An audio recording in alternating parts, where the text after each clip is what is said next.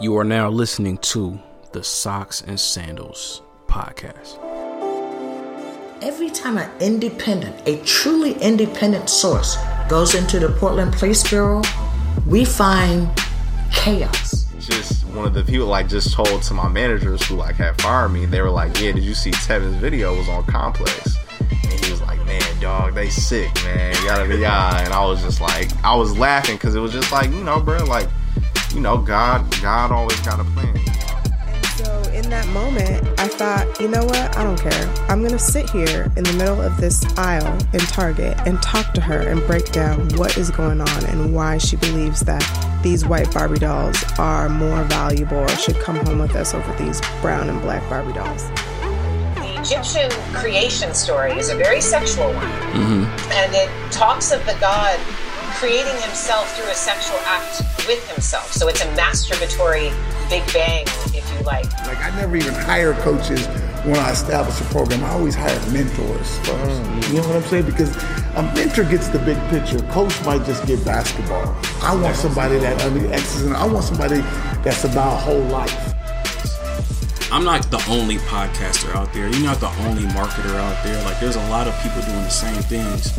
But the things that's going to separate you and I from the rest of the people is that we become our best selves and we just don't quit. So, what is the gospel? What is the pure, unadulterated Yes, gospel? yes, and and that is what I live by. Because the moment this changes is the moment I'm leaving Christianity. Okay, The pure, unadulterated gospel, and I can say it in one sentence, but I'll elaborate. for sure.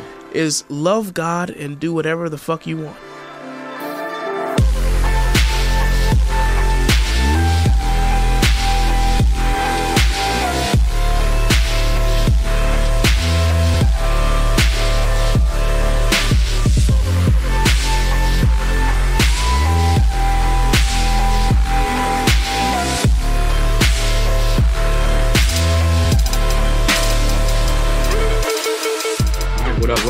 Welcome you all back to the Socks and Sandals podcast, where society, culture, history, and religion collide, and we unapologetically discuss our worldviews. It's your guy Emmanuel. I'm back in the building, whipping it up, and I have a very, very, very special guest with me today. He is a father, a husband, an organizer, an artist, activist, an actual person in the community, and the man that told you to shower daily and wash your hands. We have in our midst the good brother Mac Smith. Mac, welcome to the pod, bro. Hey, thanks, man. Thanks for having me out here. I really appreciate it. No doubt, no doubt, bro. So uh, first things first, before we get started, salute to the plug, Miss Summer Martin. She's the one that kind of initiated this connection. Um, probably conversation that's been long overdue, but you know, here we are.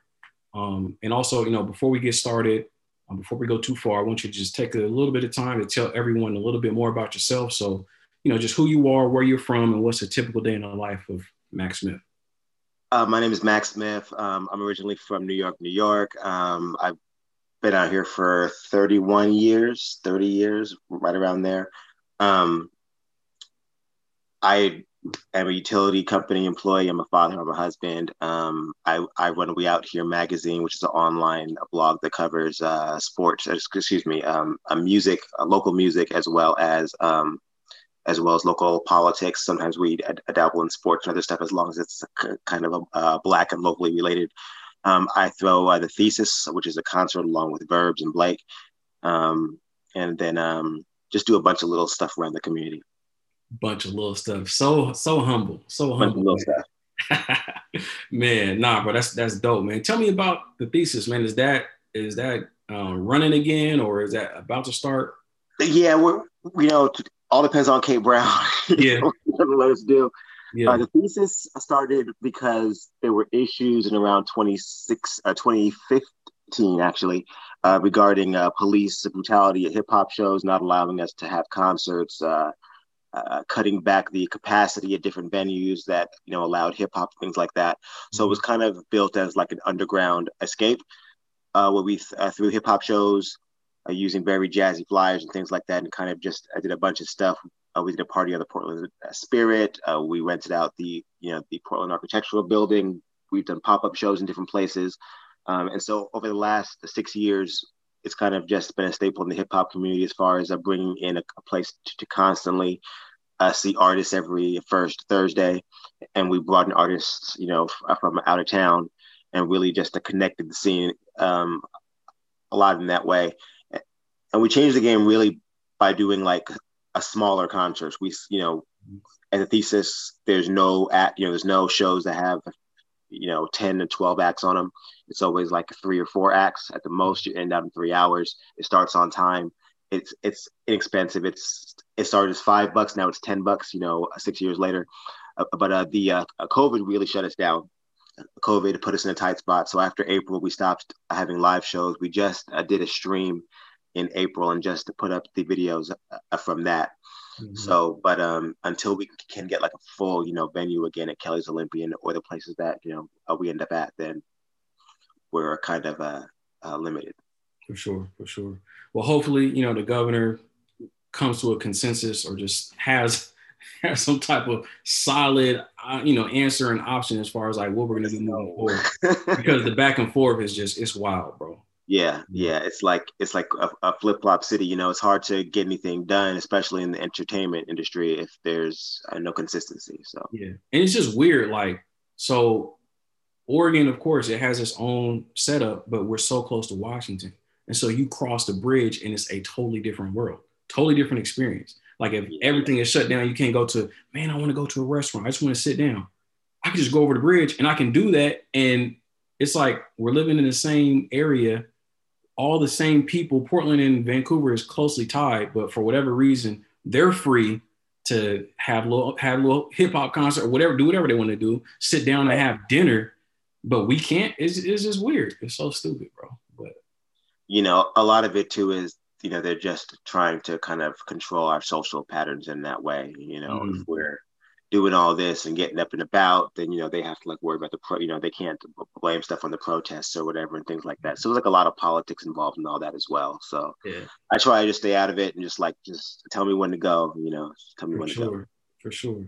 Well speaking of politics you know somewhat man you have been doing a lot of the right things for the right reasons well before it became you know popular well well before the slogans came out.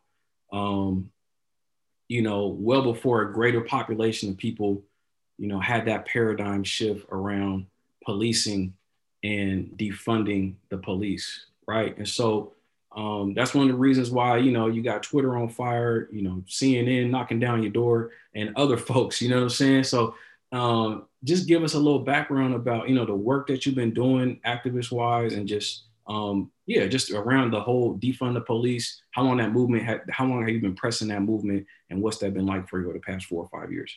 You know, I think I've always been, uh, you know, w- uh, without the, the, slogan behind it, I've always been a person that but believed that the police were getting too much money and, yeah. and you know are wasting resources and you know are really hogging resources and you know oppressing uh, communities instead of really serving them. Mm-hmm. So that's been like since I was a child. I think I felt that way. Yeah. Um, but as far as like pressing the line, that's really just kind of come over the last year. Mm-hmm. And honestly, uh, it was just when the protests had started, had, had just started, started, you know, a, a kind of a kicking up. I remember watching something on the news. I don't know if it was CNN or MSNBC or something, but uh, uh like uh, Kamala Harris was like still running, you know, as the VP, or she was actually just being like uh, selected as the uh, VP, you know, uh, uh, to uh, run or whatever. Mm-hmm. And I remember her saying something about, you know, people are talking about defund the police. And that was the first time I'd heard that phrase mm-hmm. on the television.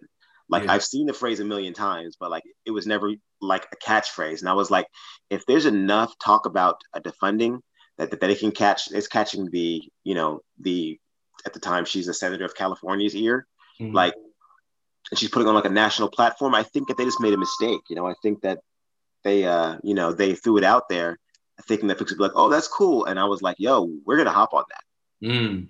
we're gonna keep on saying it and so this was like in may of last year mm-hmm. um and I just started pushing on, you know, uh, defunding the police, and you know, like right away, people started asking, well, how does that work?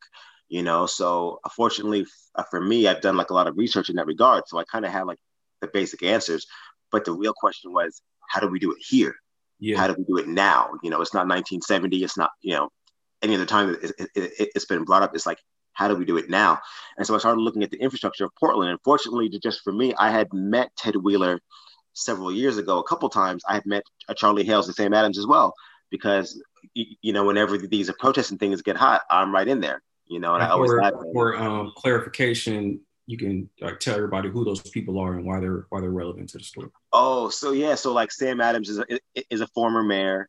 He was uh, two terms ago, you know, or, mm-hmm. or uh, two mayors ago, mm-hmm. and uh, Charlie Hales is the mayor uh, between him and, and Ted Wheeler. And mm-hmm. and Sam Adams actually actually works for Ted Wheeler now. He's kind of like his fixer in, oh. the, in the, office. Hmm. Yeah. So, um, but I have met all of them well, I had met Sam over some different stuff with the buses and TriMet stuff, uh, uh, but I actually ended up uh, meeting um, Sam, or excuse me, uh, Charlie Hales, as well as uh, Ted Wheeler, just because of protests. You know, mm-hmm. whether it was um, Michael Brown or uh, or whatever it was at the time. Yeah. Um, there's been so many shootings, like I don't even know. It's, it's too many. Yeah, it's too many. Time to be honest with you, there was you know but um, I met Ted, and we had actually talked. Me and, and Greg McKelvey and Alan Bell and uh, uh, Teressa uh, before that. Mm-hmm. But uh, we met with him and talked about how you know the police department at that time they were like way understaffed, like 111 officers understaffed, something like that, and the crime mm-hmm. rate dropped dramatically. Mm. And we were like, "Yo, this was like in 2016," and we were like, "Yo." You need to not like i know you're new and you came in on a you know i'm, I'm going to reform the police. Like the best thing you could do right now is just not add a whole bunch more cops. So so but before you go on with this story let me let me butt in with this with this clip real quick. But the people are leaning towards abolishing the police. Look at this shit. The people are saying we need to change something I'm not saying you have to get rid of the cops tomorrow, but what I'm saying is you have to make a real commitment to cut this shit down. When I came and saw you four years ago in your office after you got elected, we talked about this and we talked about how crime was plummeting and you wanted to hire more cops. But you hired more cops and crime went back up. Is that correct? That's okay. Correct. So that being said, when we talked about how come we can't get rid of the police and defund them more, your answer was there's a union contract. And it comes out every four years and it's signed before the election. So the outgoing mayor is always stuck with signing it, right? So you said you were hands tied. You couldn't do anything, but that you wanted to, to, to reform the police. But you were hands tied. Your hands are untied now because you guys just signed the contract for this one year, right? So now it's open in the next year.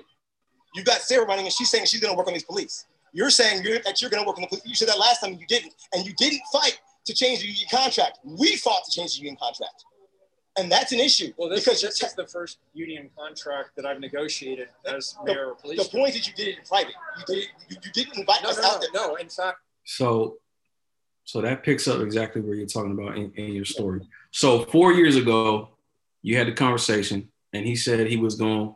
Try, his hands was tied, and now fast forward. That that conversation was last year, right? That was last summer. That's last year. That's, that's like ten months ago now. Right. And so 10 so 10 months ago he had that conversation. You you all had that conversation. Yeah. Um what progress or what change has come since then? So we stopped the, the, budget from going up again, right? It was going to be like 255 million or something this year. Yeah. And it ended up being like 240 million, right? Which is which was like a couple million less um, than it was at the prior year. Yeah. Um, so there was you know a bit of, of slowdown. The problem there is that we're already in like a, you know like a, a pandemic, so there's really no savings, and, the, and so the point of being able to invest that savings elsewhere isn't mm-hmm. even there. Mm-hmm. You know, um, in fact, the whole uh, uh, budget is taking a drop. You know, and uh, we're seeing like at least five uh, percent cuts like across everything else, mm-hmm. the police. So, you know, the hard part about it is that Ted Wheeler just nods his head and says, Yes, I agree. I understand. You are correct. And then he just does the opposite thing. Yeah. You can't argue with that, you know? And that's why you have people in the streets tearing stuff up because they're like, you know, you can do that to like oppress the people long enough, but like Portland's mostly white. So like you're lying to white people now. mm. You know, they ain't gonna keep taking that. They're not used to getting okey doked, you know, like we get okey doke, we're like, okay, it's the okey doke. We know what it is. Let's just go ahead and get money, right? Yeah. But like white folks, like he lied to me. How dare he lie to me? what?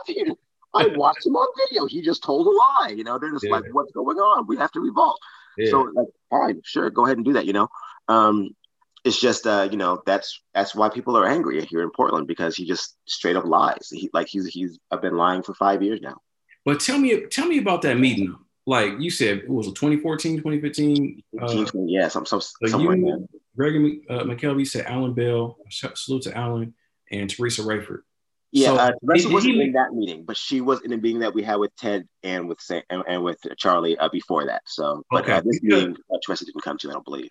Okay. So, you know, I, I haven't been in like that necessarily like that type of meeting or circle, but you know, there's there's certain things that people are asking me to come, whether it's me facilitate or just sit in on, right? Mm-hmm. And it's like these talks with the community, and they want our input and they want our intellectual capital, but almost seems like you're just paid to waste my time and make me feel like I'm a part of this process. Like, what, how did it come across, or what was the actual constructive effect of that meeting? There was no effect of the meeting, you know, and that's the whole thing. The whole point is to say, hey, we met with people in the community Mm-hmm. and we heard their feedback and we took that into account. And then they take some of the language that you use and they bastardize it, right? They switch it up and they and they use it. So it's like if you're so like if I'm like, you know, hey, defund the police, they're like, hey, we took two million bucks off the off the budget. We defunded the police. And you're like, Mm. that's not what, what, what that's not what we talked about, dog. You know, like- And Mac and Mac agreed to it. right? Like I already I, I said this in public, and people hear me saying defund the police, defund the police. So if you just go ahead and say, yeah, we did that, and you do something else, then it's like, yeah, that still works because most people are stupid, right? So they just hear that and they, they just go with it, you know.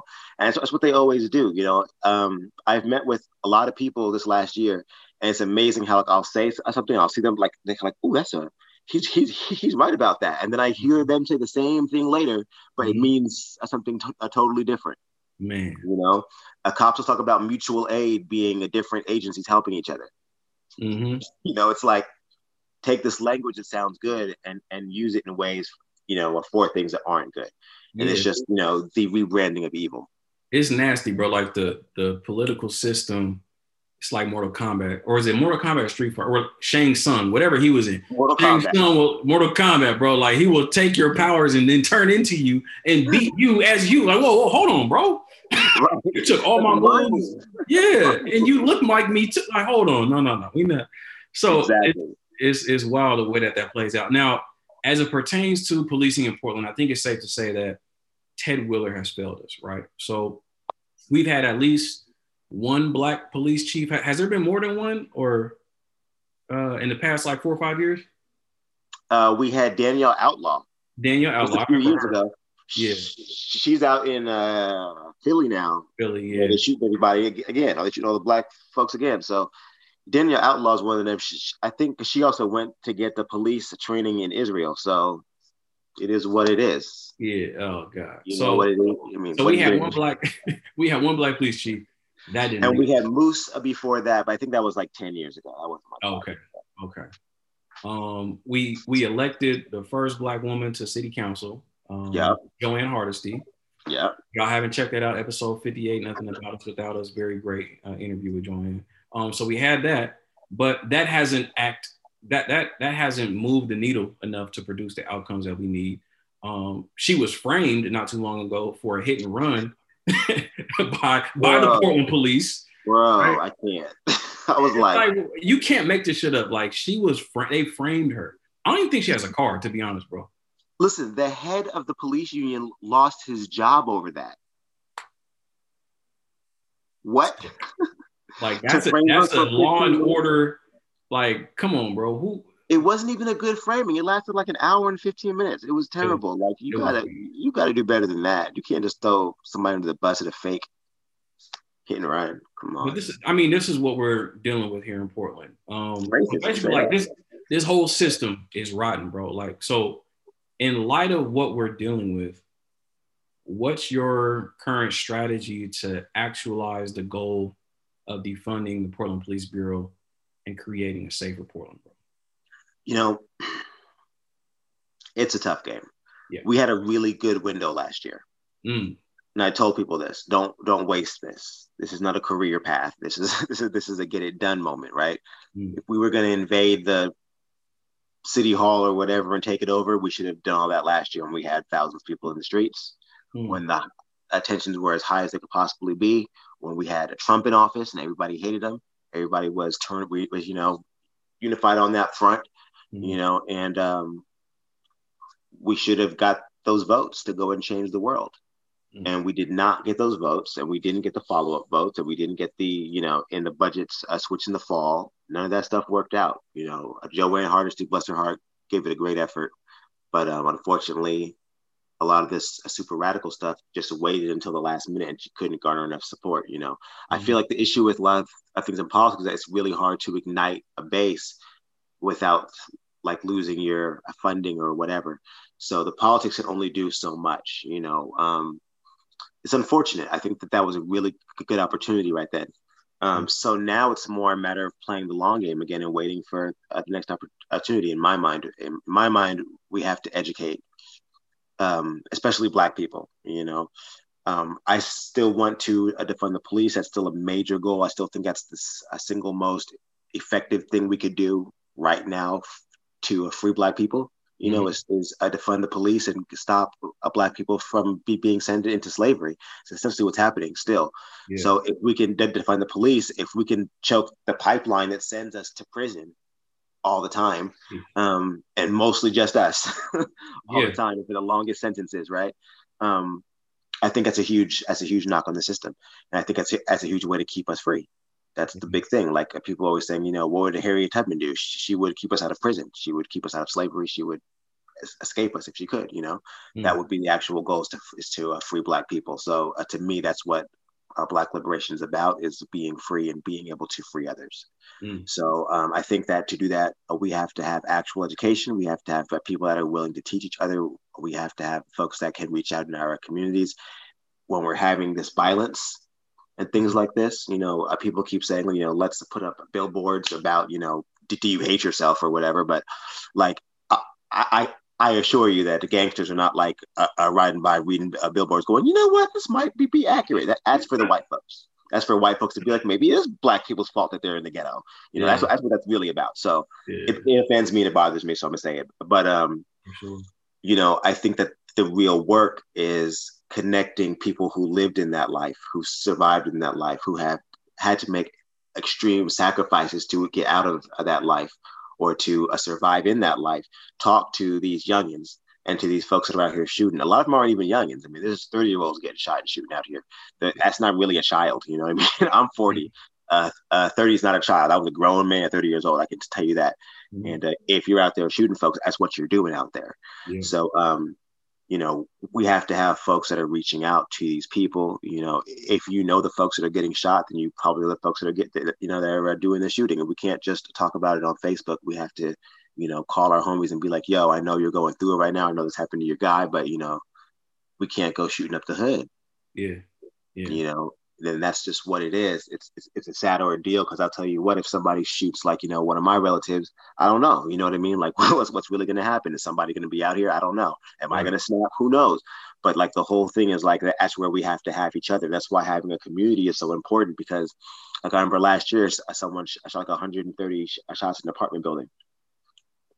Like, if we knew each other, that that, that just couldn't happen. Yeah. You know what I mean? Uh, People just firing at cars into parties and random people getting hit. Like Yeah. that wouldn't happen if we knew each other because you know you might know somebody at that party, bro. Like Right. Right. you can't just go firing into a, a random building, not like just I don't know anybody over here. That, like if that's happening, it's because we failed. You know what I mean? And I always keep telling people like like these youngins. I'm like, you know, like we raised them. Mm. I have an 18 year old and a 17 year old boy. They're black boys. They're black on both sides boys. They're not mixed. Nothing. None of that. There's no. There's no accidents or mis- mistaking it. They're black. You know. Mhm, mhm, And they're out here. You know, and, it's their friends getting shot.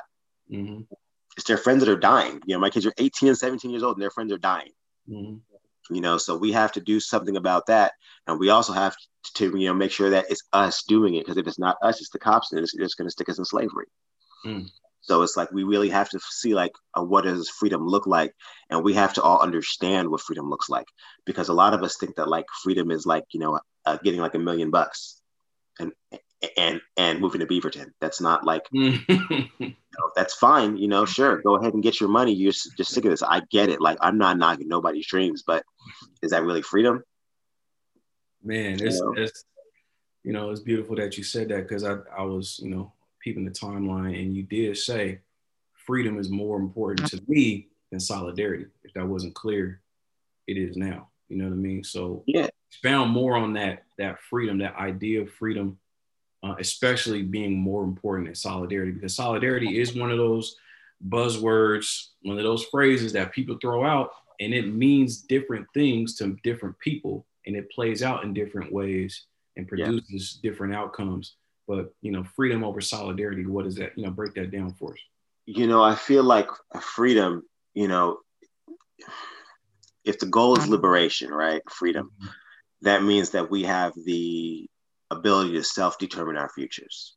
Okay. That's really what's about. It's not just like do whatever you want. That's not necessarily what a freedom is. Um, mm-hmm. freedom is more being able to determine what is it that you want to do. And mm-hmm. what that means is that I have a right as an individual or as a group or as a family or whatever to choose what is I want to do. And as Black people, we have, you know, we should have the freedom to choose how it is that we want to live and how we want that to look. We shouldn't be told that we can't have to flip a bat at a baseball game. You know, we should have our rights, right? Mm-hmm. So, um, you know freedom can be a, a, big thing or a small thing. It's really just just to me a matter of being able to not be under the control of someone else. If you're under the control of someone else then you're not really free. Mm-hmm. you know if that person someone that you uh, uh, trust and care about perhaps it's the easier way to give up your freedom in that manner but it's your choice. If you don't have a choice to give up your freedom then you don't you're, you're really oppressed right? Mm-hmm. so um that's how, that's how i kind of look at it. Um, when we I talk about you know the intersectionality that's a separate thing but i think it's a great thing and i think that as much as we can be intersectional i think that our um our goals of freedom should not hinge on, on anyone else right so like the israelis wanted uh, to be free and became zionists and now they're like oppressing somebody else that's not what you're supposed to do um you know the palace the palace the Palestinians now have no right to self determination. They have no right to their own property, to their own homes, right? They have no options. They're being oppressed. Um, that's the whole difference, right? But that's but isn't that isn't that the model of freedom that the United States set up? Well, we have to keep in mind that the United States is a, a, colonial, a settler, apartheid country. That's what it's based on. I mean, we came here as guests to the natives, and then they annihilated the, you know, yeah. all, all, of them, and then they brought us here, uh, you know, um, for labor, and just like ate off our backs for hundreds of years and and then they're like you know hey everything's cool we're all equal. You know what i mean? Like if that's not what like is that not what happened in australia? Is that not what happened in south africa? Is that not what i mean that's what they do. That's what they're doing in israel. It's, it's the exact same thing everywhere. Yeah. and that's why i mean it's what they're doing in portland. You know if you look at the police they don't live here. It's 84% of the police live in uh, Vancouver and uh, Beaverton and stuff, and Forest Grove. They don't live in Portland they come here and get paid and take their money and leave. Yeah.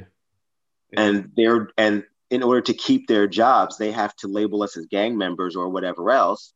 And so this is great for them. This is a feeding season for them. Mm-hmm. If they can make us look horrible, if they can not do their jobs so that crime gets out of control, if they can solve zero crimes and so crimes go up, they'll say, "Hey, we need more money," and then we just give them money and they just eat and they eat good. Mm. It's what they do. So, you know, this idea of what uh, fascism is, you know, I think as, as, that's why you're seeing a big rise in the movement of the anti-fascists is that, you know, this is this, this long-term idea that like, uh, whenever you're trying to control the populace to enforce uh, your politics, like uh, through a physical force, then like you're essentially dabbling in fascism. Mm. And so that's why people see like Ted Wheeler, he can't pass his policies. He just wants to, you know, do like money stuff and he can't unless he gets everything the, the way he likes it so it's pretty so he can package it up and brand Portland as a, as a Portlandia and get his hotel money, right? Mm. So if that's his is goal. That, is that the play? I mean, how is it not? I mean, if you look at when I was just actually reading a thing today, Ted Wheeler actually ran for the city uh, commissioner's office in Boston mm-hmm. like 30 years ago. Okay. Failed. He was like 30 years old. And so it was like 25 years ago, something like that. And anyway, uh, he failed, right? Mm-hmm. So in that uh, in that failure, you know, of course, back then he was Republican, as I'm sure everyone knows, he was Republican. And um, at the time, he ran on a on like a uh, a, a platform of a fiscal, uh, you know, of a, a financial growth. He was like, you know, a lot of people are going to be talking about crime and the police and stuff like that, but I'm I think we need to focus on making money. Mm. That was what he said. And you know, he's changed his his uh, party now, so he's a you know a Democrat or whatever. But has he really changed? Right. Not really. I mean, if you look at before, uh, Trump was here and he was just letting uh, you know a Trump come in and do whatever he wanted. And now Biden and them want to uh, uh, come in with the uh, DOJ, and he's like, no, no, no. So you mm-hmm. cooperate with Trump and not Biden, but you're a Democrat. Mm-hmm. Like if you just watch his plays, like he's totally a Republican. Like it's not even like it's not even a question about it. You know, he's just he's the mayor, so it doesn't actually matter. He doesn't really have to like be a part of any party. How do he's we how do we produce justice and produce constructive change with I mean he's there, you know what I mean? So we we're so we're here, he's there. Um how do we produce justice and constructive change this change despite his presence? I think we have again games. I think it's really hard to go around the mayor and making any changes in the city. The mayor is mm-hmm. also the uh, police uh, commissioner, so that consolidation of power gives mm-hmm. him a lot. And mm-hmm. so, unless we can get him, an, you know, an open attack a line on the union, he really is kind of powerless in that position because the uh, a police union is more influential than the mayor's office. Mm-hmm. And so, as the commissioner, he's he's beholden as the mayor and the commissioner, you know, to the union. So um, that becomes the issue. Really, to take this thing down, you have uh, to attack, uh, you know, uh, the union, and you have to have a mayor that's willing to do that. Well, I'm saying like apart from taking it down, because let's let's just say we can't take it down. Like I'm, I don't, and I don't mean to like. No, it's fine. that's, fine. that's the goal, but like, what? All right, we can't we can't take it down. So, what is there? Is there but I think we can take it down because I okay. think that we can uh, take you know down the mayor. Like there's currently a recall campaign that's very likely to get on the ballot. Mm-hmm. So we're there again. We have another chance to do this. Like who likes? What I'm, but what I'm what I'm getting at is like you know just like in America, like when people said, "Oh, if if we just get Trump out of office, then everything will be good." So we can let's say Ted Wheeler goes, but Ted Wheeler is not Ted Wheeler. Ted Wheeler is the the mind, the ideology of whatever party and whatever suspected, right. you know, white white supremacist ideology that he has. I don't know him, but like it just the the way that things are playing out, the way that the deception is going, the outcomes, they don't they mirror everything that we've seen in America, right? right. so right. Um, that's why I say suspected. I don't know, whatever. So, sure. so he so you take out Ted Wheeler, but you put another person in this place that looks just like him, or that thinks just like him, and then we're dealing with the same problem. So possible. So so for me, the way when I look at, it, I'm like, all right, we could get him out, or he might be gone in four years, but Portland is still going Portland. you know what I mean? Like, so if Portland is still going Portland, what do we do to work around that? If if there is a path, or right. is there just the best way is just to go through it and, and just break it up? You know, it's it's it's tough because you know I feel like black people are always in a position where we're like, well, if we just don't have any power, then what? How are we going to survive, right? That's that's like mm-hmm. our it's like our thing, and we always make it, right? We always make it. That's our thing. Mm-hmm. Um, but I think that it's like the stuff that we were uh, talking about on you know on the one call I saw you on um, as oh, far as like building uh, black neighborhoods, you know, mm-hmm. like looking at the Albina uh, Vision uh, Trust project, like looking at the black folks that are that you know are looking at taking over uh, Chinatown, you know. Mm those are really the kind of things that we have to do to create our own neighborhoods that we can control yeah. that we can handle that we can say hey we don't want this help. We can have voter rights. We can have you know neighborhood associations where we have a democracy amongst each other mm-hmm. you know and really separate. I think there's a lot of avenues to get things done. There's also charters that people you know there's like a charter approach to you know at- tackling a police issues or trying to to rein in police issues um, I think that there's a lot of tools at to disposal.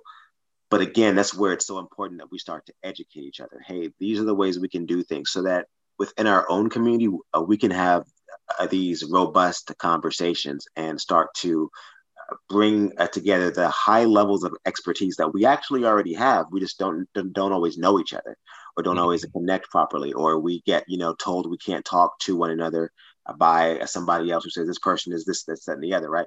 Yeah. So we have to like learn how to actually connect on a functional basis and, not just always to try and hang out and get along and you know eat stuff together, but like actually like build things. We need to have like real black like um, organizations that aren't just like beholden on state and uh, you know nonprofit money. Mm. You know, we have to have have things that are able to teach us so we can all actually get together and have like good combos because i feel like what always happens is we start saying okay uh, we're going to have these people all get together but we need these white people to fill these roles mm. and and before you know it the white folks are making all the decisions it's mm. not even always their fault but they're making all the decisions because they're the ones that have the expertise mm-hmm. but like we have people that have it you know that have the expertise but like we don't all, all agree on everything and so we say okay i've got to go and silo off because black folks aren't a monolith and this guy's wrong. You know what I mean? So mm-hmm. we have to like, you know, I take that seriously and say, yeah, black people are not a monolith. Everything that I want is not everything that everyone wants. Mm-hmm. I know that. Like I'm a socialist and I'm a black person. Every black person is not a socialist. Mm-hmm. I understand that. So like the selling point to uh, most of black people is not like a socialism, but the benefits of socialism sell very well. Mm-hmm. Right. So again, it's knowing like, like, like people say, um, how are you effective in talking to people? It's like because I know, I know what I'm talking about.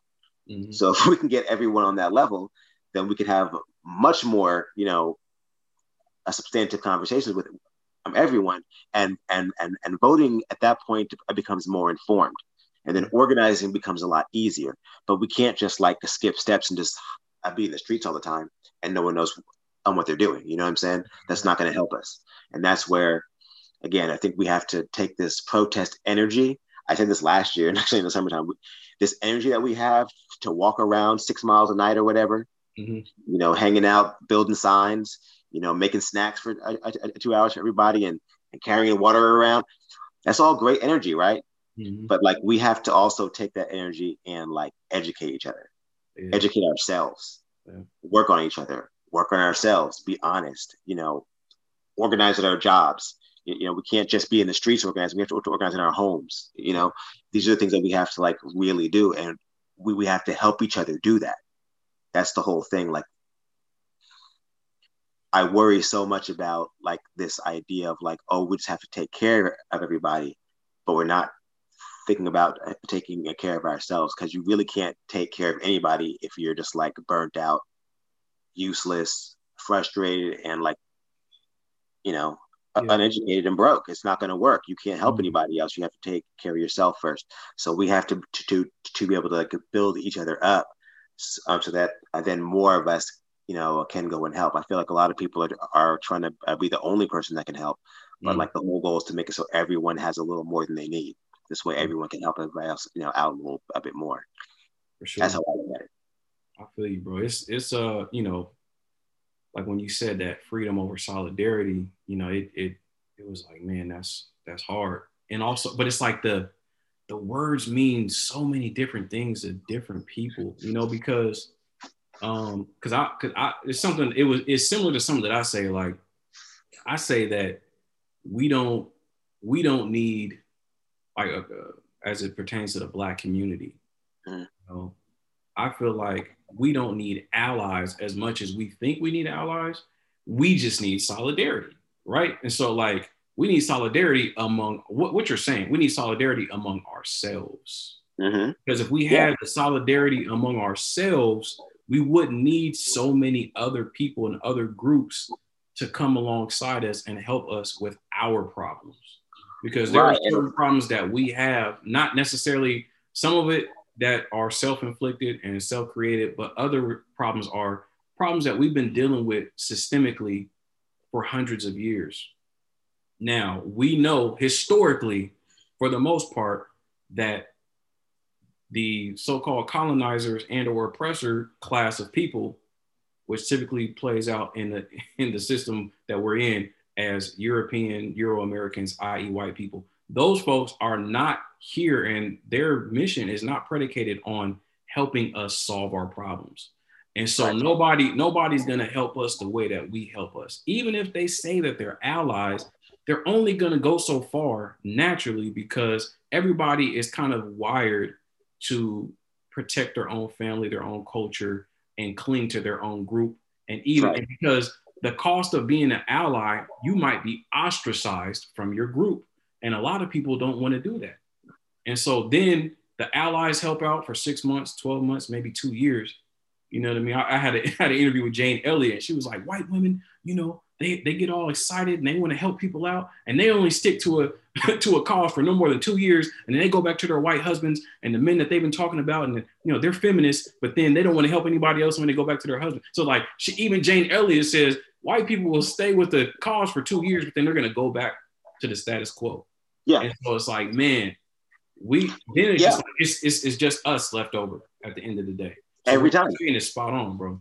Every i mean you see it every single time you know like and like um even this last year when you know i was making a couple of like you know i was i made a couple of reckless moves. I got arrested a few times things like that. Like i had a couple of homies hit me like bro be careful out there you know because like these white folks aren't going to you know stand behind you for that long. They're going to help you like they're all pumped up about you now but you know like next year they're going to be like you know eh, they're going to move troublemaker. on yes whatever and um you know fact as what as what happened exactly what happened you know, you know it's like it, it, was great for a while and then they're like oh we don't like this or we don't like that and they find reasons to this you know hate mm-hmm. you so it's like that's cool mm-hmm. you know but like they, they have to uh, let themselves off of the train as well and that's how mm-hmm. they do it you know some of them go like extra super radical and they're like screw everybody else and you know, they get on like a train of like, you know, let's cancel all the black people because they're not as radical as they should be. You know, I'm angrier than they are. Why is that? Oh, you know, like, because you're gonna burn out in six months right. to a year, maybe t- uh, two years. Like you know, or you'll end up like you know, a homeless or something like that, and then you'll be like, I have to change my life around. I can't be doing all this radical stuff. Like, yeah, of course, because you're because you're not doing this as a like I'm black every day. Mm-hmm. and I've been mad since since as long as I can remember. Right. right? So I'm not gonna sit here and like destroy my life just because I'm angry right now. Right. I've been angry, bro. I'm angry every time they shoot somebody. I was angry when they shot like um, Amadou Diallo. I was shot when my brother went to jail. I was shot when my uh, best uh, friend went to jail at 15. You know what I mean? Like we've been doing this. It's yeah. not like I can sit here and get all raged up and just go explode somewhere. I'm not white. Yeah, I can't do that. No, it, it, doesn't work. So I I teach right. this, I teach this private class. It's called uh, "Know Your Enemy: The Evolution of Racism," and it's, mm-hmm. it's deep. It goes from the 1400s all the way up to present day, and just shows like specific moments in history that kind of show you that how racism has evolved to this point. Because everything that we're experiencing right now, there are no coincidences. Everything is tied to history, and I can, you know, I pinpoint certain things, certain laws that were passed, certain events that tie directly into today, even policing and all that. Mm-hmm. So um, you know, and it's honestly it was designed just for black people, but then white people will still sign up. and but then like when I hit them with the information, I mean the information is gonna hit different for everybody, but like right. when they get hit with it, it's so outside of their sphere of knowledge. It's just like, how are you not enraged? I can't. I, I mean, you guys are just taking it so. I'm like, dog, I've been living with this. Like, I can't.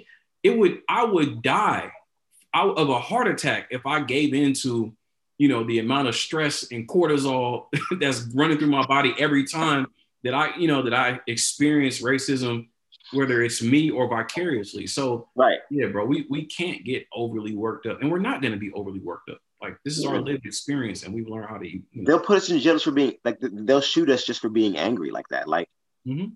like if people saw like how angry I could actually be, like I'd be like, you guys have no like I go I go to jail immediately and you guys are all like, thank God he was scaring me. Like, so I'm, I'm yeah. not even gonna, I'm not even gonna let my emotions ever. As that's why we laugh at stuff like this. Mm-hmm. That's why when the Capitol riots happened, I was on a Willamette Week or, or uh, OPB or whatever it was I was on that day.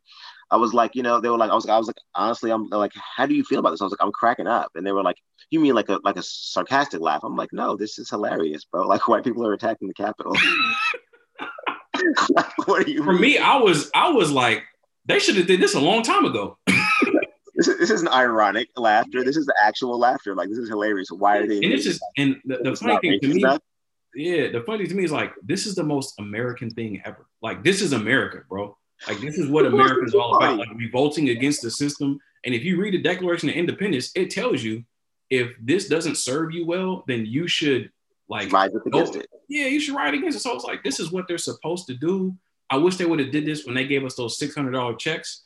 You know what I mean? Like right for the six hundred dollar stimulus because that is disrespectful, bro. Like six hundred dollars.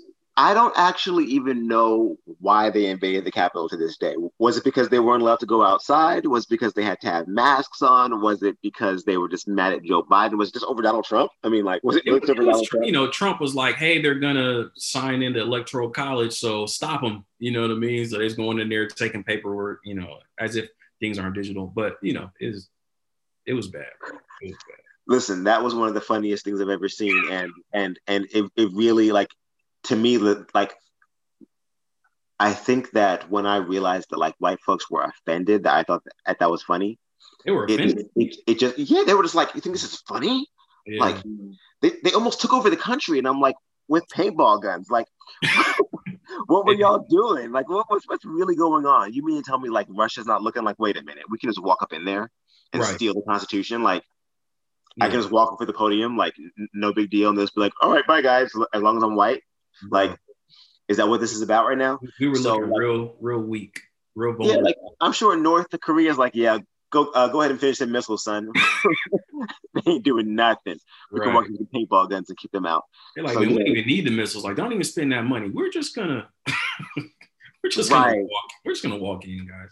and it's it's just it's extra funny because you know if it was like eight a thousand black people they would have been shooting us It'd have been the biggest massacre that you've never seen before. Yeah.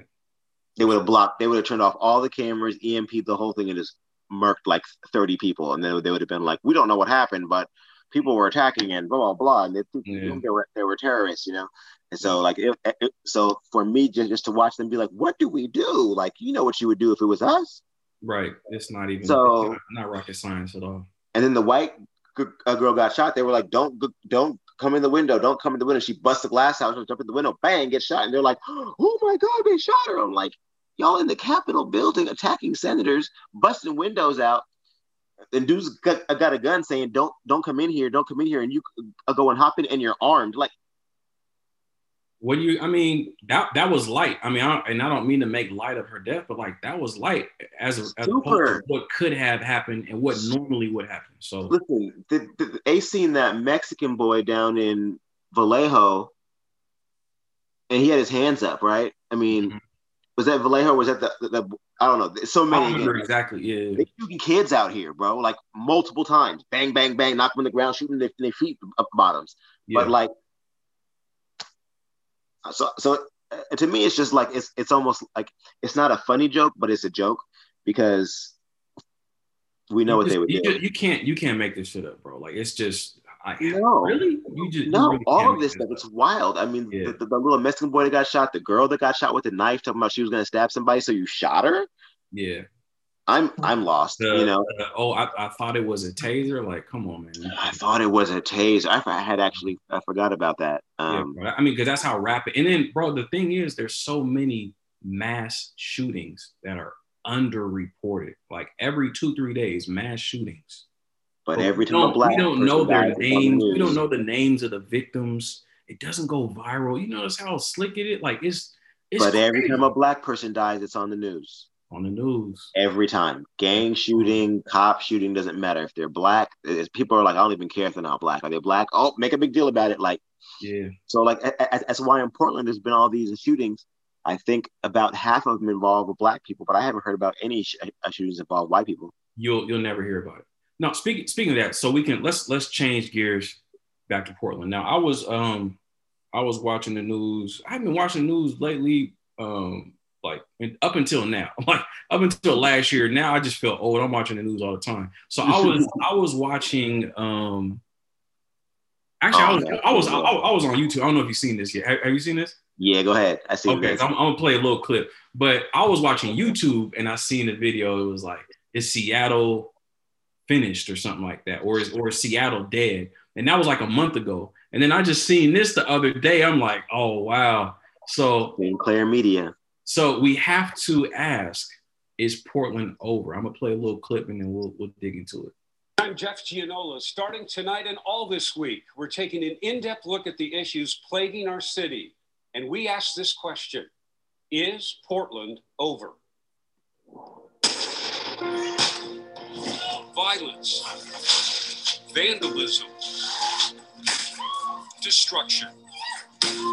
As Portland struggles through the pandemic, violent protests have damaged the city and continue to destroy its reputation. I've been to Portland. I visited Portland. I think it's a fantastic city. Currently, if you asked me to go to Portland, it wouldn't be on my list. I have no interest in traveling to Portland whatsoever. And I used to live in Oregon, but I don't think it's as safe as it used to be. Well, I was raised in Portland, Oregon. So to me, I think of the old Portland. I know now it's changed tremendously and there's a lot of trouble up there. Peaceful protests hijacked by violence, city landmarks defaced and torn down, uncontrolled vandalism that has forced businesses to close, and a mayor and other leaders who seem overwhelmed, ineffective, and ill equipped to stop it. If we are not able to get the federal administration to back off and leave our city, it will happen all across the United States. As Portland emerges from the pandemic, we're left with a downtown fenced off, boarded up, and dying. A homeless problem that was bad, but has gotten worse. And there's this everywhere you look, the city of roses has become the city of trash and filth. It was just a little disappointing to see how unkempt the city was and the homelessness was in a bad way. It was worse than I thought it was going to be. So there you have it, man. Uh, police brutality, protesting, unprecedented homelessness, pollution, and uh, some jarring visuals of the the protests and what was going on downtown. That what was... what runs what runs through your mind after seeing that two minute clip? I mean, the first thing that hits my head, I, I see someone that I'm like, well, that's a propaganda clip, you know, like who made this one, bro? Like this straight at the SS, bro. Like what? What? What's this man? Like man.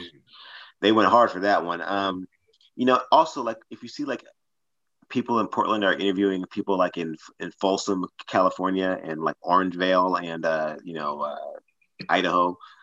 Would you visit Portland right now? Oh no, I I watch I watch KOIN, so no way, you know.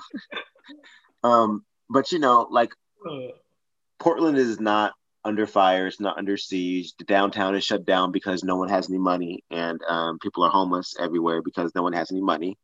And uh, the city is not trying to like do projects that are going to raise money for everyone. They're just trying to, you know, get rich uh, people to have money again. So a, a, a big thing about society is like when things don't work, you have to correct it. Mm-hmm. And if you're a political leader, you have to be a part of that. And we just don't, you know, like the if the pandemic, sh- even prior to the protest, the uh, pandemic was like like showing us our systems are not uh, built to help us. Mm-hmm. You know, mm-hmm. they're built to help a few. They're not uh, built to help uh, the common person. There's no safeguards in place. There's nothing in place, and it's like people are just ignoring that that was all exposed, and that people are still struggling. Like because a lot of people are not struggling anymore, right? They got their stimulus checks, or they got their six hundred dollars, or they got their, you know, their whatever and so, you know, they, they're unemployment or whatever. So they're doing okay. And they're like, it's not really a big deal. I'm just going to chill. Right. And so the economy is obviously struggling because people aren't buying stuff. It's like a depression kind of thing. Stocks are falling again. You know, after jumping up, they're falling down again, all this kind of stuff. Mm. The honeymoon with the Biden's over. Mm. Right. Yeah. So you'll see now they're trying to throw all this like random stuff at us. Oh, the city is dying. Palestine. Oh, they've banned killing people in Palestine, right? Like I'm right. totally with you know solidarity with Palestine, like a thousand percent. But like they've banned killing people in Palestine, but you know it's like that the news will just change and talk about anything else. Colombia, um, you know mm. the uh, uh, uh, hate uh, uh, uh, crimes against Asians, hate crimes against Jews, anything else, anything but what is going on right here. Yeah. So you know the fact of the matter is the pandemic has you know shut down a down a town a long time ago Mm-hmm. There haven't, you know, all those clips of uh, violence and the protests and stuff were all f- uh, from, you know, 2020. There's no 2021 video in that entire collage. Mm. So what they're doing now is just fear mongering. You know, hey, looks like Portland's destroyed. Blah blah blah. People aren't going to come here. It's going to ruin our lives. But who who really is you know lives here and depends on tourism? Mm some rich people, folks who work in hotels, and people that you know, and uh, uh, some restaurateurs. That is a big section of society, but it's all rich people. Well, you know, I, I, would say it for the, mostly, the tourism, it it's it's weird, man. Like I, I know like the the food cart people, granted, even though because the restaurants have shut down, food carts have like come up. Um, but if restaurants were open, you know, bars were open, all that stuff. It's just, But yeah, they're not because they're not sustainable uh, businesses unless they overcharge and underpay, and that's what the that's what the a pandemic exposed us to. Okay. Right. Yeah. It's taking away that layer of cream because a lot of people can eat off that that top layer of cream, but it's Mhm. only if but, but it's not a majority of people. It's just a it's just a good number of people. But when that that top layer of cream uh, goes away, a lot of people will automatically become as desperate as the people on the bottom. That's Mm. why you saw so much of you know uh, like a solidarity last summer because a lot of people ain't still ain't paid rent yet Mm-hmm. Mm-hmm. right? So now you have, you know, sure, people are doing better. There's more money or whatever. Things are starting to open up or whatever. But like a lot of people are also like six months uh, behind on rent or mortgage Yeah. Yeah. and facing, you know, eviction. That's why they just pass this thing again. They keep on, you know, uh, putting the football. But like a lot of people are still like never going to be able to get out of this hole. So you have all these different crises, and what they're really trying to do is it's it's a kind of like a COVID in the beginning. They're trying not to have everything hit the window at the same time. So there's, oh man, They're- so they're just staggering kinda bringing up stories that just don't necessarily have anything to do with anything, but they distract you with this over here. So you're like emergency, emergency, let's stay in the streets and protest or whatever you're going to do in solidarity mm-hmm. with this place and this place and that place and this shooting and that shooting and that because they're shooting every day. So mm-hmm. like, and now if you're going to be in solidarity for one, you have, you have to to do it for all of them. So now every time someone gets shot anywhere in the country, we, we have to be on the ground mm-hmm. mobilizing and figuring out and, and, and contacting them, right? So it mm-hmm. keeps all the activists busy. And then the people who are like, yo, what are we going to do for like a day-to-day stuff? There's no one else to turn to. And so they just to go back to you know whoever's offering them uh, something. And that's usually the mm-hmm. city or the police saying hey we've got like a little plan over here and we're going to do this or give you a gift card for 150 bucks in the lottery or whatever. At least there's an option here so i'm going to go ahead and try that. Because because people are busy just you know uh, uh, chasing their tails the activists are all chasing our tails. So you know you just kind of get stuck out there. So it's it's it's, it's hard to it's hard because there's always a play being made you know in the media to keep us distracted. And then you have these actual issues that are hitting us. There's still the homelessness. There's still the pandemic. There's still you know um, social justice and police uh, you know shooting people. Yeah. but if you can if, if if you can say okay but look at the black on black crime that kind of gives the police a little a bit of leeway Mhm. until they shoot a bunch of more uh, black people, which is going to be their response to you know to the black on black crime. Mhm. So in the meantime, they can kind of again they can punt that football a little bit because we're all focused on you know the uh, community and helping each other, yeah. Right? So in the meantime, it's now the uh, pandemic. They're getting everyone vaccinated or whatever. So it seems like things are evening out there a little bit. We'll open up a little bit and see how that goes. That's like another uh, uh, uh, punt over here. Now all we have to to deal with is the homelessness, and of course their goal is always to hide the homelessness. It's not to solve it.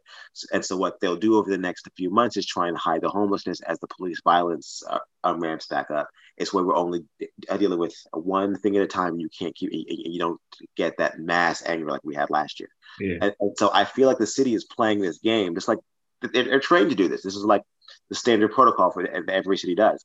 You know, is you try and and split up a movement into, into a couple different things, Mhm. and that's why I say, you know, the energy is always go, uh, going to change. That's why the the uh, that's why the freedom in my mind, remaining free, um, um, so we can help each other all get free, is more important than solidarity. At Mm. a lot of times, like the solid, especially if the solid, you know, if the uh, um, solidarity is not is not real, you know, I feel like a lot of black people got into the solidarity last year because it was like, hey, we're all going to rally behind Black Lives or or, or BLM or whatever you want to call it, right? Mhm. Uh, we're going to rally and say, hey, the black people are the most oppressed. They're getting killed by police. George Floyd, Breonna Taylor, Ahmaud Arbery, et cetera, et cetera. Mhm. We're, we were all going to march in that way. And then it became a way of, well, like, oh, okay, we actually need you guys to focus on all these other things. Mm. And again, it makes it hard to educate in one thing if you're educating on everything. So then, you know, that solidarity uh, became, you know, we actually want to, you know, like uh, like a struggle uh, compare, and we want to, you know, add this and add this and add this flavor. And so then it became a thing of is this a solidarity or is this just like just uh, just uh, just uh, what's it called intersectionality, mm-hmm. and is this forced intersectionality? Mm. Because then that becomes a, you know a, it becomes like another question because then like if you're religious or you're not religious or you're this or you're that like sometimes you know some things are just oil and water yeah. so if you can't have solidarity then you have to have factions and if you have to have factions and you have to agree with each faction or you have to agree with how they talk or whatever else then it's like Mm. you end up in all kinds of different splits and then the people are e- enabling and then Yeah, it's hard to it's hard to focus on one thing at a because time. now you're kicking people out uh, because they're not agreeing with you Yeah. So now we can't have solidarity because you don't agree with somebody. So now we have to not talk to that person or can't work with that person or no one can talk to that person because we can, I'm not allowed to talk to anybody that, you don't like, you know? So that becomes all of that, Mm. um, which is not in honesty, solidarity. It's just arguing. So um, that's why I say, you know, at the end of the day, if I can't have solidarity, I'll take freedom. For sure. But I would like to have both. But I, but the freedom is the most important part. I can't, I can't lose track of that. For sure. Now, I grew up here, you know, grew up off 15th in, in Alberta or 15th Hey. a block a block off Alberta, and it's like I don't I don't know what happened to my city. Grew up here, you know what I mean? Went to college, came back, and it's just and it's been progressively getting to what it is. And now what's happening, the homelessness, um, this used to be like the cleanest place, you know, in the country. I remember. I, I remember like you would get pulled over, you would get cited for pollution. Like, I remember I used to, I used to be scared. I remember one time, like I was driving down the street and I thought about throwing my gun out the window. I was like, nah, I might get a ticket. And it was like around the time of, of you know, Trayvon Martin and Mike Brown. I was like, man, I might get pulled over by the police. I might get shot for, you know, spitting my gun out the window because I know how they are out here. But it was just so that, but we went from that to like where we're at now. And it's just weird. And, and there was a quote that I heard. Um, his name is Ian Dunlap. He's like a uh, an investor guru type dude, but um, I don't want to say guru because that's like a, a stigma. But he's he's a really wise investor. But he said that America, without the stock market and without the military, the United States is a third world country. And it's like with that video, even though that, that was propaganda, like all this stuff is happening. You got federal troops on the ground doing that. You got our own police killing us and with impunity. And you know, last year when things went down in the tank just for a few months, our whole society collapsed. If it, it, would have collapsed, like fell flat on its face if it wasn't for the stimulus.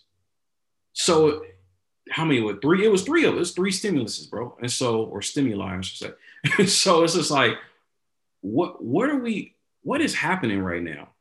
Like, do we really understand that without our military and without the stock market, we are in a third world country? I don't I don't think people have that reality check. Like anyone is giving them that reality check, bro. So like I'm teaching my youngest son, he's 17, how to drive right now, right? Like he's mm-hmm. been been driving me everywhere the last a month or so. Um, and he's just like, why are there so many potholes? Mm.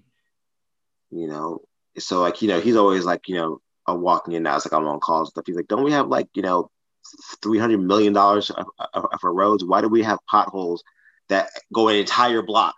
you know, like one pothole is it's like a rip. It's, it's like it's like an earthquake occurred or something. It's just sitting there, you know. Yeah. And it's like they're everywhere. Like like you have to exit your bang when you you're driving. Like yeah, because we live in a third world country, bro. Like the airports are all old now. If you look, you know, like ours is like you know recently remodeled, so it's not that bad. But like, I fly to Phoenix. Oh yeah. You're like, what is this? Like you I'm flying like, through there. I'm flying through there next week, bro. It's a terrible. What's going on here? You know what I mean? Like Kansas City, it's the worst ever. It's terrible. It's it's It some is. out there. Yeah. uh, go to O'Hare. You know, it's, Mm. it's, it's it's trash bags. You know, it's like it's like this country hasn't invested in communities at any level, Mm. and that's what that, that- that's why you're seeing everyone is getting upset now. It's not just white people, right? Because this this country is not post-racial, but it's definitely getting getting to the point where not just black people and natives are starting to feel like, what is going on? Mm. We're all starting to feel like this is not worth it anymore. Mm-hmm. You know, the dream is worth it to a lot of people if you know if, if they got to break a few eggs, but I get to have these nice things. Mm-hmm. But if they can't have those nice things anymore, they start questioning like maybe, maybe it's not a matter of effort. Maybe it is just a matter of privilege. Who has more privilege than me? Because as soon as people start being poor, they start wondering why. Mm. As soon as people start struggling, they start wondering why. We wonder why, and we've—I figured out a long time ago why we was poor because Mm. we came out of slavery, because we came off of boats, right? So we Jim know why we're poor. Now they're. Redlining. They're like, why are we poor? We Yeah. have had red, you know, uh, redlining working in our favor. We were given free land when we came here. You know, Mm. my great great grandfather, and now I'm broke. How dare how dare I be? It's the country's fault. So now everyone's like, yeah, I'm with it. But but with that, again, those people necessarily they'll say that, they feel us, right, and they understand us, but they don't. Yeah. And and most of us don't have the education to to uh, tell the difference our damn selves. Mm-hmm. Mm-hmm. So that's why I keep on saying, you know, if we don't have the education, if we don't have these conversations, Yeah. you know, if people don't listen to each other, if the youths keep on ignoring the elders because they don't speak the way that they do, you know, um, if we have the elders that won't speak to the youth because they dress a certain way, you know, we're not going to get there. Mm-hmm. You know, so it's like that Martin Luther uh, King speech on the Boondocks. You know, I'm moving to Canada. You know, like because It's it's hilarious and ironic and still timely to this day. and that was like 15 years ago like and, and it's still timely to this moment right? Because what it's really about is like niggers you know we have to get together. We have to like figure it out. We have to have the hard conversations uh, with one another. Yes feelings are going to get hurt. Yes your friends might see you different but like we have to have those conversations in our uh, communities whatever that means for each of us right? Because that's, that's how we stop our internal violence that's how we uh, formulate a plan and get them together to actually take on the system to take on on seats and you know on on on more seats in city council. So it's not just the approved uh, black people you know but like if we don't have any like if you look at any other ethnic group even the small ones even this you know like the eastern europeans that have come here the slavic community they've, they're figuring it out. Mm-hmm. You know, they don't all agree, they don't all get along. Some of them probably kill each other's families in other countries, but like they, they're figuring it out and they have a group, they have a block, and they're on all the councils, Mhm. right? Black folks have to do the same thing, and we have to be prepared uh, to do that. Yeah. We we can't be cutting each other off because he's not radical enough, and I need somebody who who, who acts like he's he's Malcolm X. Mm-hmm. That's not, I, I, that's not going to get us anywhere. Yeah. We have to bring us all in and find a place that, that we can all agree on. You know, that's why you know when we had that thing with the protests recently, we had that letter uh, go out. We sent that letter. You know, a bunch of black people uh, signed off on it and said, you know, hey, you know, this is a letter to our protest community. You know, and um, it was important because like if you have like I think it ended up being like uh, 65 uh, black people who are like you know are somewhat activists in the community saying, hey, we all agree on this point, and we have there's anarchists in there. There's people that work at City Hall in there. There's, there's a, state rep on there. There's doctors on there. There's lawyers on there. There's you know students on there. There's kids on there. You know that tells you that like you have this is something that we all agree about. Yeah. You know, and most people in Portland don't even know uh, uh, uh, 50 black people. Mm. Let's let's be honest. Most, especially white people, they don't know 50 black. Oh yeah, mo- yeah, most yeah, for sure. Of course not. No. No, they have like a black guy at their job that they know, and the guy at the gas station, and like a friend, Mm-hmm. a black friend or a cousin, or like their, their son-in-law, right? But like, it's not g- going to be like I have, you know, like I can just name off 50 black p- uh, uh, people I know outside of Facebook. Right. It, it can't, probably even on Facebook, you know, it's just not going to happen, not in Portland. So for us, that's like a normal thing. I definitely have like 100, 200, 300 black people I could just name off right now, right? Mhm. To start like, oh, I know this guy, this guy, this guy, this guy, this girl, and this girl, and them, and them, and them, you know, I'd go on all day. But um, most people in Portland just, just can't do that. So if they see that many of us, it actually has an impact. Like it, it actually made Newsweek. Mm. It made Newsweek because 50 people at the time of uh, publication had signed the letter in That's Portland. crazy. That's crazy. So like we have a lot more power than we uh, uh, uh, give ourselves like you know like a credit for. We Mhm. just don't always execute or use it or stand in like a position where it makes sense. Because if you have a power, you have to execute on it. Yeah. You have to to start in a position of power and work up from there. So what what has happened since that letter and you know those 65 people? Has there been continued conversation, continued organization amongst the 65? Uh, there has also uh, been a bunch of blowups, and a bunch of people are mad at each other and want to talk to each other now as well. Mm. So you know, but but in doing that though, I think that what happened is you know it, it actually caused uh, uh, the mayor to, as he always does, to take our words and misuse them, which mm. allowed us to have a press uh, conference about that, which mm. also made national news. Mm.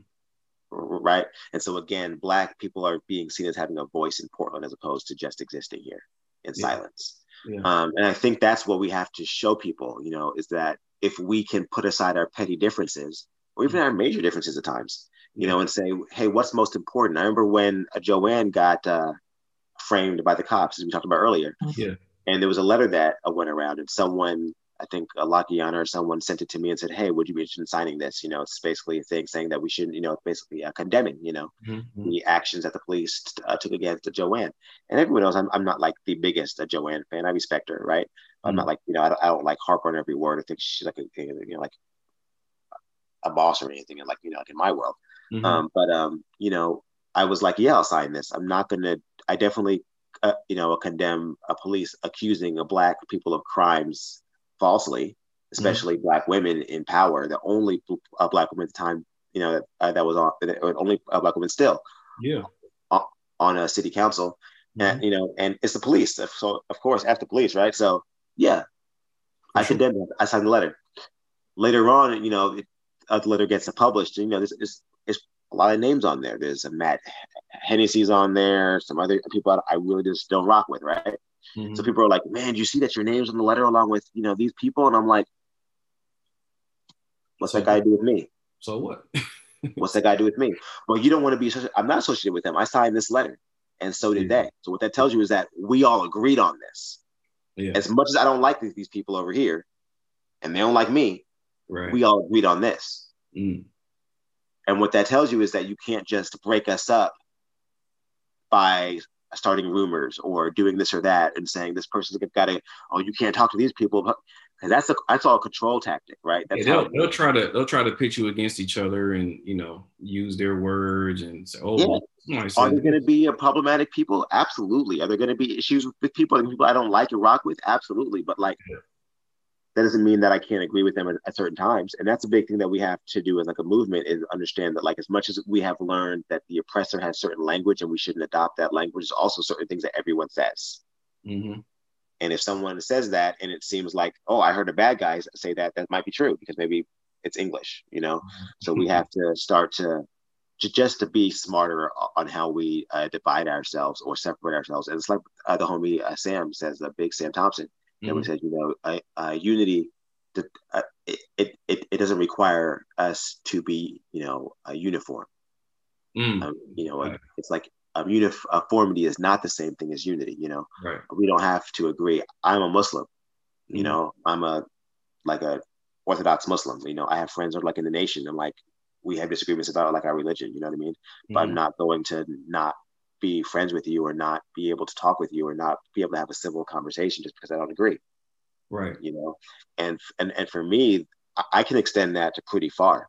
You know, Mhm. I can talk to anybody. I feel like Mhm. because I know also though uh, who I am, and I can like I, I'm stand my ground. Yeah. So like even like with the cops, like people like don't talk to cops. I'm like, yeah, I don't like give cops information. you know, silly, but like I can still talk uh, to a cop if I want to. Right. I don't know who That's- that's who's a gonna fact. Because like last I checked, you can't tell a, a free man um, who to speak to and who not to. That's a fact. you can tell me what you want, but I can do what I want because I'm free. So you know, there's no one is going to uh, silo me off uh, from information based on some kind of a title or whatever, or, or like a slogan that, that people are yelling. Because yeah, f the police, but like you know, and, and don't uh, talk to cops. But like if I need to talk to a cop, I'm gonna talk to a cop. Right. And if I need to get, you know, if I'm also gonna let these cops know, like I'm not here to be your friend.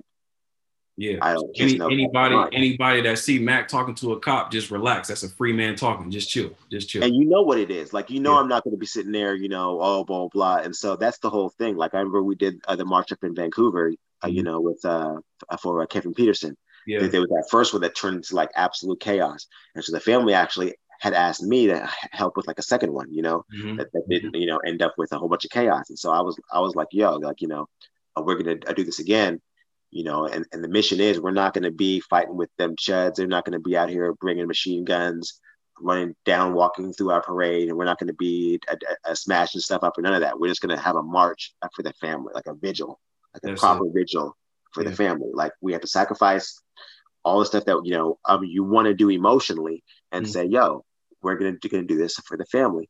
And so a bunch of, you know, guys with their tactical gears and, you know, America sleeve over their face and all this stuff sh- showed up with their cameras and their LARP stuff, right? And they're all, yeah, rah, rah, rah, rah. And they're all, you know, just just getting ready on the corner. And so like I, I grabbed like a small group of people and like we walked over and I was like, yo, like we're not gonna do this today. Mhm. And they were like, what do you mean? I was, we're not doing this today. We're not fighting with you on the camera for, uh, for live streams. We're not doing any of that. I don't have no cameras up.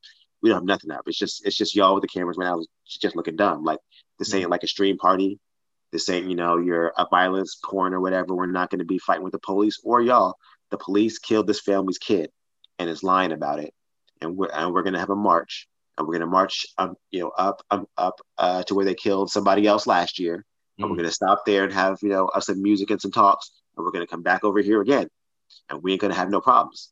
And they was like, what? They, they all got their AK 47s and all this other stuff, right? And I'm just like, and so the one dude's like, so how do we know we're not going to have property damage? And I'm like, because I just said so. Who are you? I'm like, I'm going to get someone the march.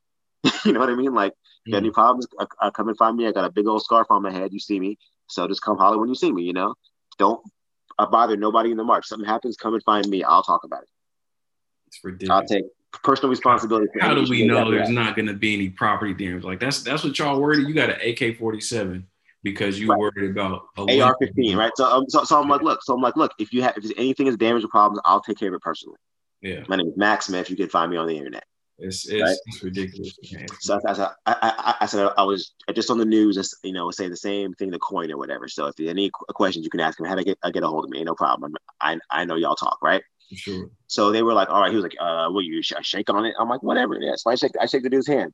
Mm-hmm. Gang of people got mad at me. Why are you shaking hands with any uh, with fascists? Blah blah. I said, first of all, I've never seen this before in my life. That dude, that dude was chasing blah blah around. I don't know these people.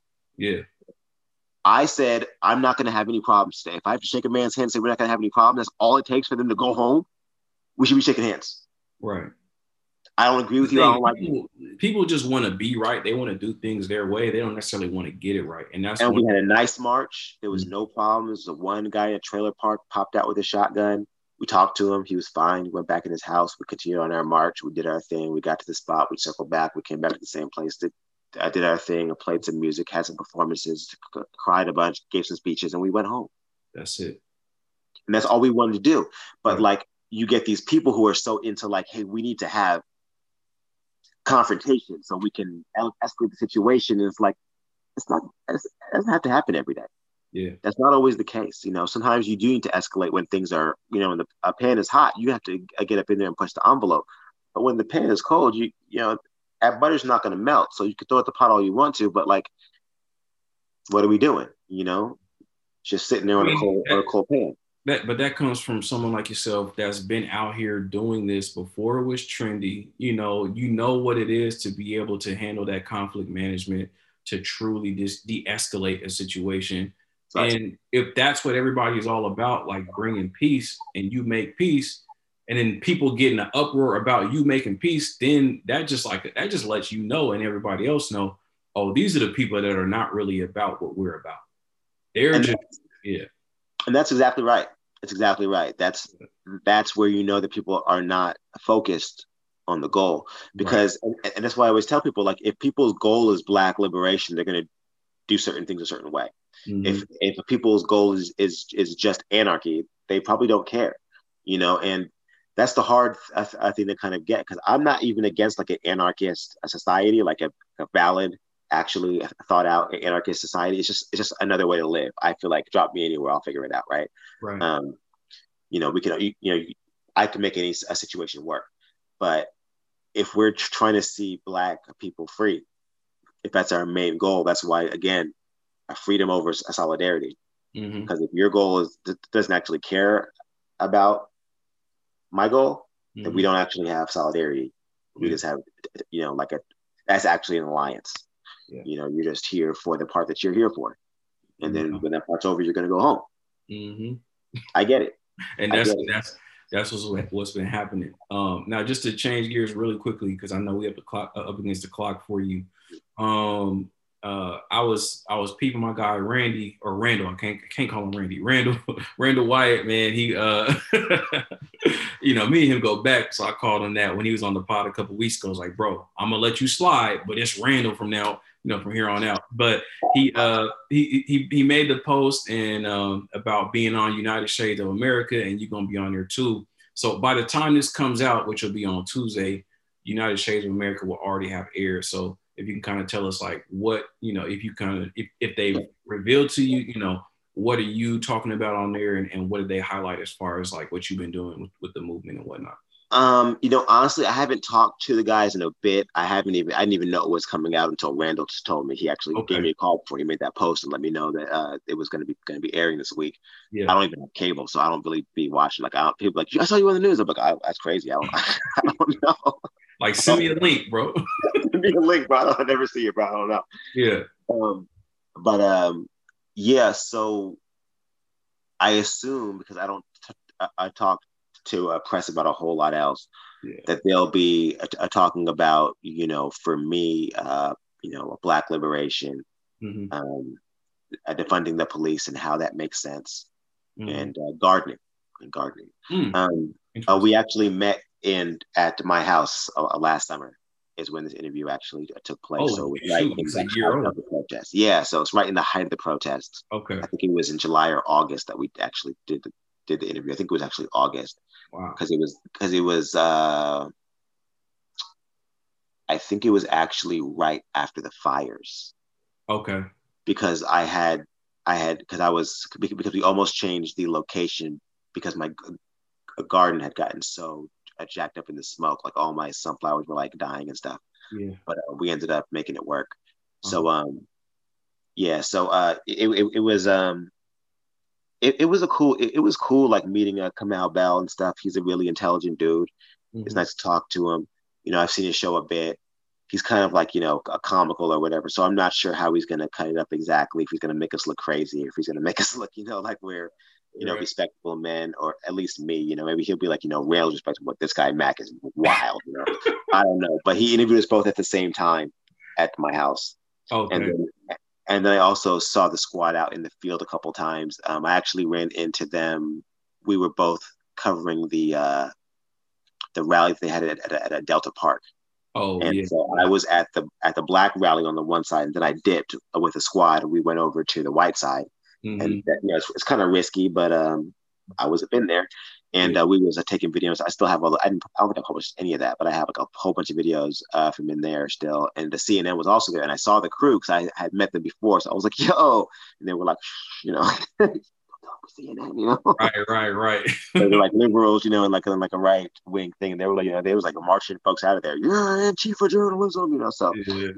They, didn't like know me or anything. I didn't I didn't have my scarf or nothing, so like you know they, they, they couldn't like place me or anything. But but but I was up in there masked up, Mhm. and um yes, and so I met them there. I, I I mean they could have a footage of me walking around in there, so I don't know. I I know that they saw me in the field a couple times, so I don't know if they have a footage of me or not. You know, doing anything wild. I don't even know what I'm going to be on there. So But we'll, we'll. I guess we'll all figure out together. I guess so. we'll, I mean, we'll we'll figure out first, and then we'll send you the link. There we go. Please let me know because I'm like, I think my wife is like, yeah, I found a way to record it on the thing thing. I'm like, bet, like, let me Yeah. know I don't, I don't be watching TV. Like, I, I see myself in press, and it's weird because like I'll be like looking up something else, and then like something will pop up, and I'm like, what is this? When was I in this? what paper is this? Like I was looking at one, and I was like in like a, uh, in like like the, uh, what was it? The, uh, uh, uh, the uh, Sri Lankan Times, and I was like, they talk about me in Sri Lanka. That's crazy. Like for what? What did I even do? Uh, international Mac. but sometimes it's just, it's just a matter of, of saying something at the right time and it just it just resonates and, for a while i had that juice i was hitting it at the right times and you know that was cool but like it never you know the whole thing for me was like i'm not like a quote a generator you know i definitely have to sit here and do the work Yeah. that's the most important thing is doing the work and, and connecting with people and getting to know people and actually you know just putting your money where your mouth is Yep. That's real. That's real. Well, let, let me wrap this up, bro. I wrap up every interview with the Fab Five. So five five questions that I ask everyone. Yeah. Right? So question number one: When you were a kid, what was the first thing you wanted to be in life? I always wanted to be a doctor. Mm. I was going to be a doctor. I didn't get there. I went to college for uh, pre med biochemistry, but uh, it was tough, and I ended up uh, dropping out of school and becoming a uh, system analyst. So, how, how much of that was attributed to um, watching the Cosby Show? Probably none. Um, I just I was actually really into um, into like insects and like okay. diseases and like epidemiology when I was like 10 or 12 years old. I used to read all these books about like Jonas Salk and uh, and uh, what's his name that did the heart, uh, the uh, blood transfusion. Uh, can't think of his name off the top of my head, but you know the black fella. Um, but um, it was just yeah, I Hmm. thought it was like an admirable thing to do. Uh, my mom was always into health stuff. She actually is like a doula and does like um, you know like reproductive health stuff and like women's health stuff. Yeah. So um, she's always been into that, and I just I just wanted to be a doctor. That's dope. That's dope. Um, question number two: When you feel overwhelmed, how do you de-stress? man, it's it's, it's, it's basketball in the garden. Mm. Depends on how my knees feel. Depends on how my knees feel. Um, uh, basketball, if I have like a lot of like aggression I need to take out, like like basketball is great. I, I can go out and yell and jump and do all kind of wild stuff and, and, and push people in the post or whatever. Word. But um, if I just need like some space and some time, like anxiety, whatever, it's really the garden. The garden's the best place. I can sit out there and just water and plant and you know love on leaves. That's dope. That's dope. Now, when you hooping, you you trying to stay in the gym or you going to the park? You going to Irving Park and busting up these kids? Um, I've been in the parks bu- busting off these kids uh, all spring. Um, Okay. Before the uh, pandemic, I was in, at, at a 20 uh, uh, for uh, busting off these old dudes. So Yeah. it- it's whatever. The kids are a lot faster. Way faster. They can jump. Way faster. They Man, they can jump. air. I'm just like. I can't. tired. yeah. I'm like, let me just play all time point. You know, Right. three point three point line. Let's go. Word. Um, if you could choose any one celebrity as your life coach, who would it be and why? Celebrities. I'm not really a big celebrity fan. Um, Mm-hmm. comes to life coaches, you know, I don't know. Have to be somebody black. Mm-hmm. Ah, man, that's a tough one. Celebrity life coach. I think I'd have to take somebody like I, I would have to, I would have to have somebody that I, I don't take almost like too seriously. Mm-hmm. That makes sense. Like someone I could be like, that's good advice, but I gotta be careful with you. Right. You know. So I'd probably pick somebody wild like Dave Chappelle or Snoop Dogg. You know, like or Dave Chappelle would be the best life coach, bro. I mean, he probably get me in a lot of trouble, but like at the same time, like I would learn how to let it just like roll off. That, or I would just like get like someone like Bree Newsom, like the lady that that that, climbed that pole in South Carolina and pulled that like Confederate flag. Oh, she's like she's like a like someone that I I, fo- I followed like ever s- s- uh, since then, and like I love everything that she says, and I think she's just like the most intelligent like uh, uh, black woman who just like is like a normal person I've ever seen. But we're considering uh, someone like her a celebrity. I'd, I'd probably like I'd be like, please be my life coach, even if she wasn't a celebrity. I'd be like, please be my life coach, you know. Yeah. But um, I think that if it wasn't going to be a black man who would just be like, hey, bro, just keep your head up and just have my back regardless, I'd have to have a, a black woman that had my back and uh, kept me in check. That's dope. That's dope. Um, if you woke up tomorrow and found out that you won the lottery for a hundred million dollars, how would you spend your time and your money from that day forward? I'm dipping out. I'm going to Panama. Um, He said, "I'm out of here, bro." Ghost Casper. Yeah. I'm going. I'm going to Panama. I'm taking my family with me. I'm buying a bunch of land and I'm I'm I'm I'm building little houses on it for all the homies who want to uh, come with me. That's Mm. what I'm doing. And I'm giving a gang of money to all my uh, family that stays because I don't need a hundred million dollars for sure. But um, you know, I'm trying to. If that's the case, I'm out, I'm out. We're building a dynasty somewhere else. We're not going to Tell me, tell me why Panama? Because that was like top of mind. That's that's beautiful. Why? Panama? Um, you know, I've been looking at Panama for a few years. In the middle of the uh, protest last year, we almost like just to put down on like a, a bed and breakfast in Panama and just to sold the house and move. We were like, let's just go, man. I have a family in Panama. My mom's dad is from is is is, is a uh, immigrant uh, uh, from Panama. He Okay. came over here in the 1940s. Okay. Um, my dad is is, is is is actually an immigrant uh, from Cuba. Mm. So South America has some, um, you know, South America, the uh, Caribbean has some, uh, some, some value to us, and the cost of living there is just so much lower. You're dealing with a tropical uh, climate. You've got soil that hasn't been destroyed by the things that we do in America, and you can grow all kinds of fruits and vegetables. Um, you can get a house out there on like several acres for like a 70 grand. Mm. Um, you know, so it's just like, why wouldn't I? Why would I spend all that money trying to make it in America and fighting all this nonsense if I could just leave and have freedoms somewhere else? Mm. That sounds like a great move, bro. Yeah, I mean, there's a whole earth out here. You know, Yeah. people worry about America. You know, it's like I said before, it's, it's an apartheid state. You know, so Yeah. at, at some point you have to decide if you're going to uh, be here or bounce. Yeah. You know, and Africa's not a bad option either. Step out there, but like I don't want to. I, I, I jump into some nonsense. I feel like in South America right now, there's some place like in Panama, especially. There's some places you can just go Mm-hmm. and just disappear off the face of the planet. Like I don't need these people and stuff. I can just be on Twitter from like Panama, just like posting pictures of me and you know eating plums off the tree. You know, I'll be, I'll be chilling. You know, I'm cool. Who's coming? You know, who wants to roll? You know, I'm with Yeah. Sounds like a beautiful, stress-free life, like just out there, just living. And like as a black man, like that's, that's, that's what it's really about at this point. Like you know, I've I've been working on the garden stuff. I'm trying to learn, you know, my uh, uh, uh foods and you know and and and and learn how to like you know like like be an urban farmer and all that. You know, I'm trying Mhm. to learn so I can really just get up out of here. Yeah. You know, and not again be free uh, Yeah. from all these things. So like freedom is like an ongoing journey. For You know, sure. that's what I want. For sure. That's beautiful, bro. Um, last question. Um, this is something that you know is pretty heavy and you wouldn't be able be around to enjoy it, but um, what message do you want communicated at your eulogy? You know, um, I actually think about that a lot. Mm. Um, it is a heavy question, right? I think about it a lot. Um, I think at my eulogy, I want people to just know that, like, yeah, I really cared. Mm. You know, as much as uh, sometimes I act like I don't care, as much as uh, anything else, like I really care. And that's why I do everything that I do, just because I care. I cry because I care. I get mad because I care. I be happy because I care. You know, I get sad because I care.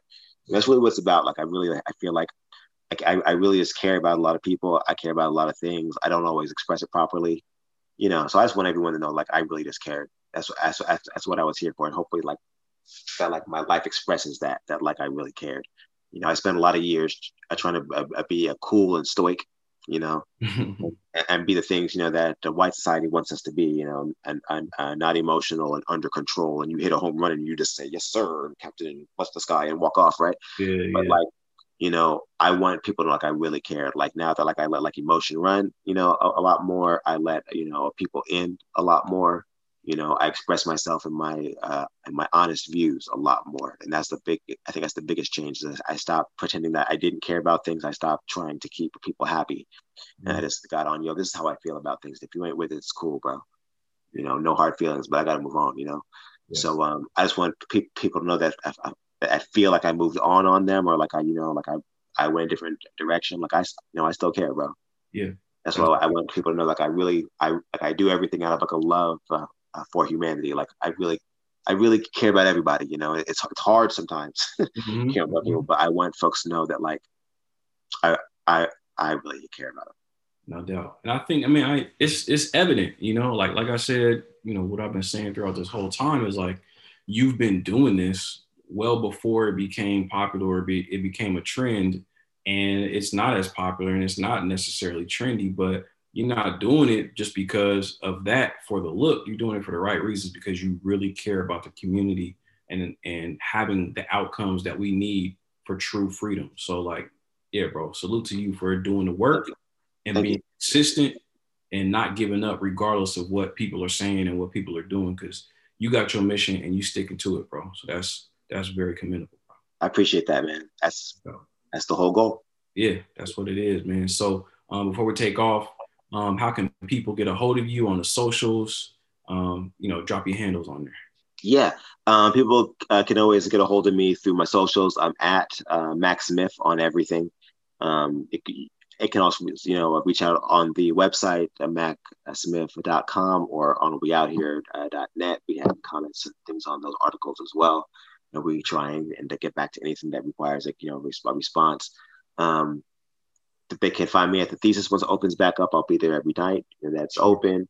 Sure. Um, or they can hit the email at the defund at p uh, uh, pb at gmail.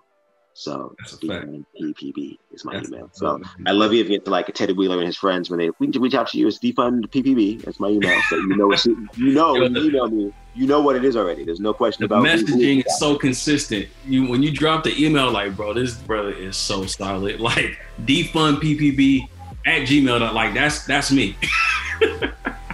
Yeah, so when people are like, "Oh, what is he about?" You know what it's about. There's no question it. about it. Who is Mac? This is what it is. My email is defund PPB. So you know what the, what the goal is. There's no question about it. That's no ambiguity, and it keeps me honest. You know, I can't have that email and then hit somebody and be like, "Well, I want to work on reform." No, I don't. Clearly, my email says defund, so mm-hmm. I got to focus on that. So it keeps me straight. You know. Exactly.